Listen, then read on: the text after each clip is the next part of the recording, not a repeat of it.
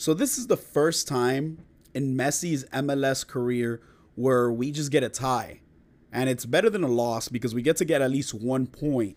But at the same time, Miami's in that playoff push. They want to be able to get all three points.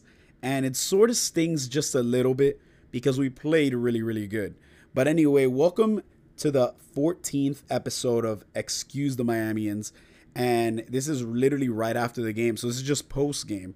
I mean, yo, listen, this is some post game coverage, baby. You know what I'm saying? But anyway, Inter Miami played a really, really good game. Unfortunately, Nashville parked the bus and they did it really, really well. There's been teams that have tried to do this, but or take us into penalties by doing this and it's worked. I mean, last time in Nashville when we, you know, we played, we still went to extra time. So, it was a really really close game the entire time. You know, Nashville had a couple counterattacks because Miami was going all out attack. And if you know, Miami's defense is not that good except for Miller cuz that's my boy. But you know, Miami just couldn't find anything. I mean, the, the whole entire Nashville was just playing some crazy defense, and it was pretty hard for us just to, you know, find any little pass. But anyway, Miami dominated the game with 13 shots to Nashville 7. Miami also dominated the shots on target 4 to 2. And a, a good stat is 70% of the ball possession for Miami compared to Nashville's 30. But this is the craziest stat of the day, all right? Miami had 716 passes to Nashville's 314. Do you know what that is? Like we could have won this game. We really could have. But you got to give it to Nashville. They played great. They actually played with a 4-2-3-1, but it mostly looked like a 4 4 or like a 5-4-1. That's what it looked like because a bunch of times Nashville just playing back the entire game. Most of the time, you only saw them play with one forward, which is Bunbury. And besides that, all their midfielders would always just go back and park the bus. So it was really, really hard for Miami to get the ball through. Miami played with a 4 4 3. We had Yedlin, Aviles, Miller, and Alba in the back, Diego Gomez, Sergio Busquets, and Arroyo in the middle. And we had Messi, Martinez, and Taylor up in the front. But the thing about it is that it was really, really hard, uh, especially for for Arroyo, because I've said it before and I'll continue saying it. Arroyo's a player that just continues to play back and never goes forward with the ball. We can completely see this difference right at the second half of the game. So another another crazy thing is that Gomez has been getting starts over Cremaschi every single time, and it, it drives me nuts and not because I'm saying that Diego Gomez is a bad player, but Cremaschi always ends up giving more of a, you know, an attacking type of game for Miami. And Arroyo just doesn't supply that either.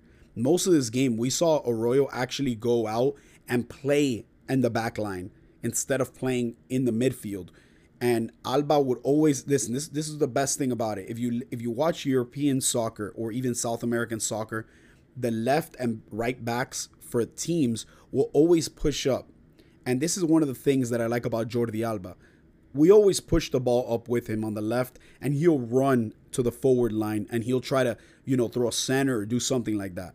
Another great player that always reminds me of this because I, you know, I'm Chilean is Isla. Isla from Chile always does this. He goes on the left, always tries to get a, you know, a center.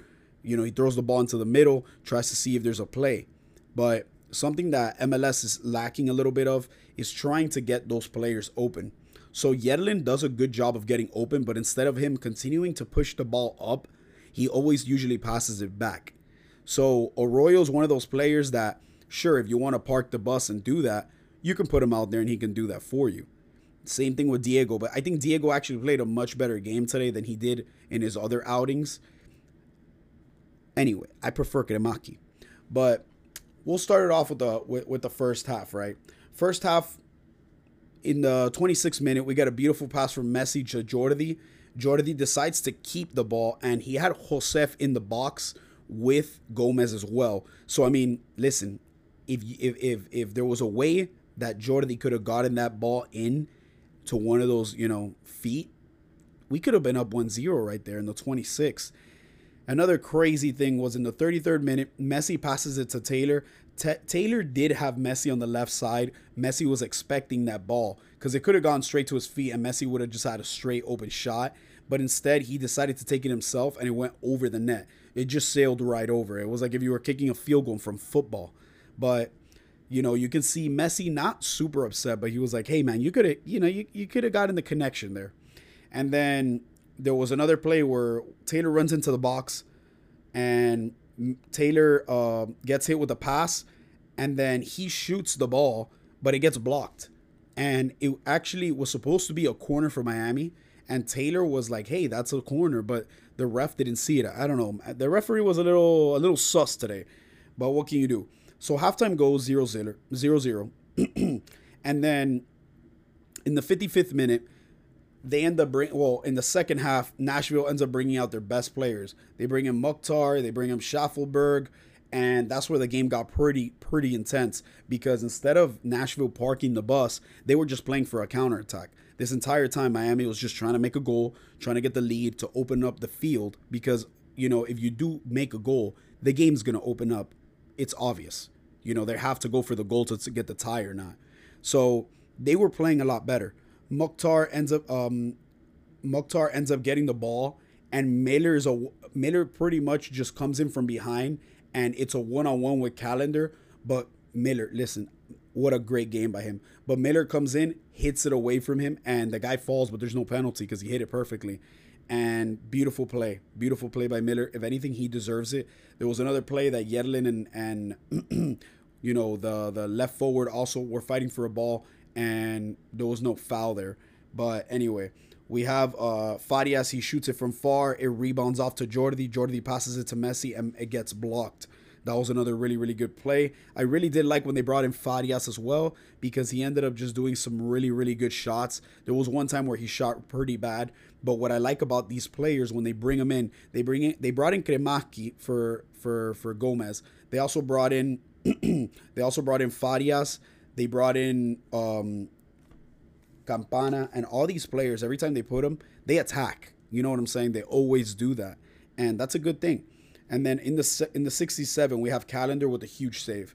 If if that ball went through, I think I would have probably cried. And Mukhtar actually made a goal, but it was offside by a mile. And at the end of the game, there was a play where pretty much um, Yedlin's trying to play some defense, and the ball hits him right in the hand. So they went to go check it out in VAR, and when they went to go check it out at VAR, finds out that there was a player offside. And it's pretty funny because the referees, they always let the ball or the play just continue for the longest time instead of putting their flag up. Man, we wasted like a good four minutes of the game there.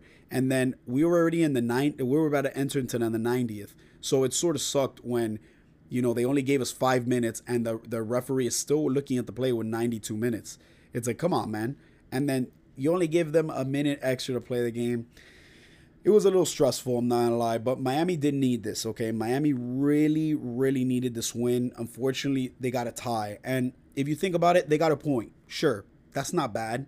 But Inter Miami is now tied for last place once again with Toronto. If Miami would have won this game, they could have had 24 points, and that would put them up, you know, almost close to New York City. That's 29. It's looking, it's honestly looking a little sleek right now. Um, I think that if Miami loses about a game or two, they'd be out of this push, and I wouldn't really stress the players trying to play that much. Obviously, there are a lot of games left, but Miami does have to go to LAFC on Sunday at 10, so that's going to be a difficult game. If you're thinking about, you know, what can Miami do? Miami's going to have to definitely win that game because then they have to play Sporting KC and then they have to play Atlanta United. So those are back to back really, really tough games. And I'm not talking mostly about Sporting KC, but they're not a bad team. Atlanta United is not a bad team either, but Miami could definitely beat them without Messi. So I don't know. It's going to be pretty difficult. You have Toronto after that, Orlando City, Houston Dynamo for the U.S. Open, and then you have New York City. So Miami is actually has a favorable schedule at the moment. If you think about it, mm, one, two, three, four, five, six, seven, eight, nine, ten. If Miami, imagine if Miami wins all ten and gets three points. I mean, that's thirty. that's a lot, but realistically, the hardest game on the list right now is gonna be against Cincinnati, and that one's gonna be in Miami. So if Miami's able to just come out here win that one, you know, Miami's in a good position.